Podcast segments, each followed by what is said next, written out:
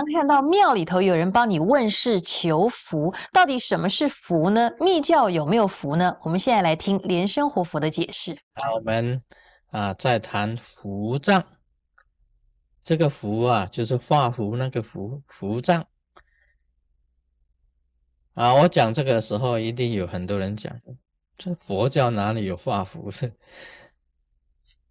不过在密教里面呢，是有符。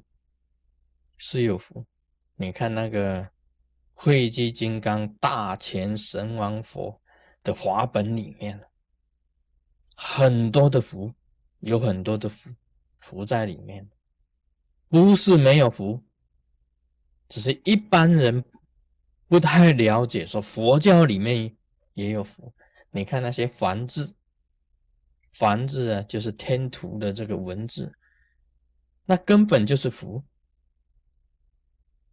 那个本来啊，这个梵字啊，他们讲是大梵天王所创造，是从天下来的。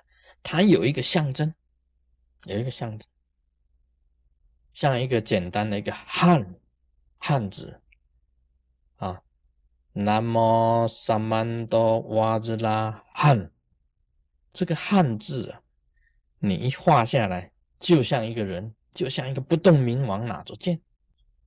它本身呢，这个凡字本身呢，就是一种服饰，我是这样子认为的啊，别人不认为，我认为是福。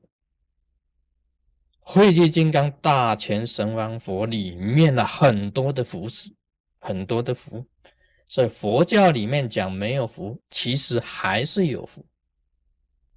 那么我认为啊，把所有的福啊全部集合起来。就变成符藏，就变成符藏。这个符啊，这种东西啊，是什么东西呢？其实跟咒语呀，它也是异曲同工。咒是以声音来表现，以声音来表现；那个符啊，是以字体来表现，以字体来表现。符必须要用写的，咒必须要发出声音的。一个是因，一个是行，所以符跟咒啊本来是不分开的，符跟咒本来是不分开的。这个啊，以前我画的这些符啊，它本身有上、中、下。所谓上是三阳开泰，那么菩萨的名；中是勒令什么事情。下就是活菩萨的印，那个刚啊，就是活菩萨的印，印在那里。有的人称为福胆啊，这福胆，福胆。画符也分上中下了，某某佛勒令什么事情成功，压个印刚，这个就是符。符一般的形式是这样子的。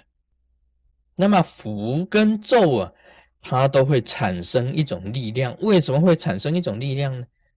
因为在你的日体里面呢，符本身的日体里面呢，有菩萨的名号在里面，有它的秘密印在里面，秘密的字跟秘密的印在里面，所以产生一种力量出来。咒语我们念了，可以产生力量出来。好像你念单单念佛也可以产生一种力量，持咒也会产生一种力量。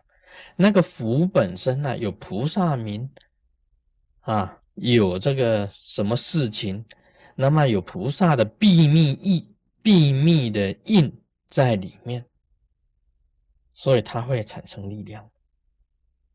还有最重要一点，就是你学密法的人呐。知道啊，祈求你本自己本身的本尊呢下降啊，本尊下降来布光，来布光，就是把光明啊集中在符的上面，集中在符的上面呢，产生一种力量出来。也就是说，这一张很平凡的纸，画上了字以后，写上了啊这些字以后，由请来的菩萨放光加持在这个纸上，一有放光加持在纸上，就产生了力量，产生了法力，这个就是福。假如没有菩萨放光加持在这一张纸上呢，这一张还是纸。所以这个纸啊，跟福之间的差别就是在这里啊。我跟大家讲这个大悲咒水的这个求法，我常常以前也讲过了。大悲咒水是我们哪一杯水啊，就是一杯普通的水放着。那么依照密教的做法，先请千手千眼观世音菩萨来啊，千手千眼观世音菩萨祈求下降，下降到到这个虚空之中。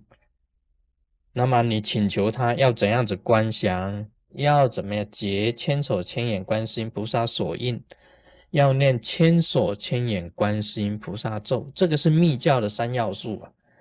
要想千手千眼观世音菩萨来，那么念千手千眼观世音菩萨的咒，那么结千手千眼观世音菩萨的手印，观想他在虚空之中显现出来。然后呢，千手千眼观世音菩萨放光进入这一杯水里面，这一点是很重要的。这个就是在布光嘛。那个光明啊，进到这个水里面，本来是一杯普通的水而已啊。但是你千手千眼观世音菩萨拿着，嗯，这个杨柳枝啊，一洒甘露，哇，这个甘露就滴进去，啊，滴到水里，你都要想得很清楚。然后你合掌持大悲咒，啊，三七二十一，啊。四七没有四七，四九四九多少？啊，七七四十九，七七四十九。你念四十九遍的大悲咒，或者是说二十一遍的大悲咒都可以的。总之，你念到感应，念到觉得说，哎，观世音菩萨确实把这个啊羊脂净水啊洒进这个这一杯普通的水里面了。二十一遍。啊，四十九遍的大悲咒，或者你要念更多也可以，越多越好。念一百零八遍的大悲咒，一直念。那么念到啊，自己感应了。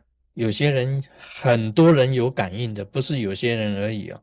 很多人可以感应到活菩萨降临啊，观世音菩萨千手千眼观世音切实降临。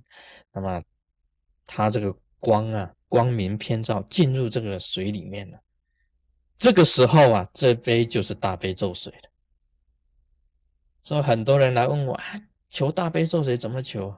我就教你，普通的水放在佛堂，那你观想千手千眼观世音菩萨来，结千手千眼观世音菩萨所印，持大悲咒，一直持持到你感应了，持到你感。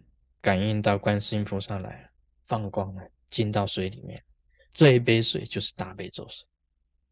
所以这个持咒啊，就有这样子的功力。那么符呢？你大悲咒水符画好，一样的做法。水跟符啊，其实做法一样的，一样的观想，一样的持咒，一样的解手印。这个千手千眼观世音菩萨放光加持在符上。这一张符放到水里面，烧成灰，放到水，这个就是大悲咒水，一样的。所以符咒啊，一样有它本身的法力，它的作用的。啊，今天就讲到这里。Om Mani Padme Hum。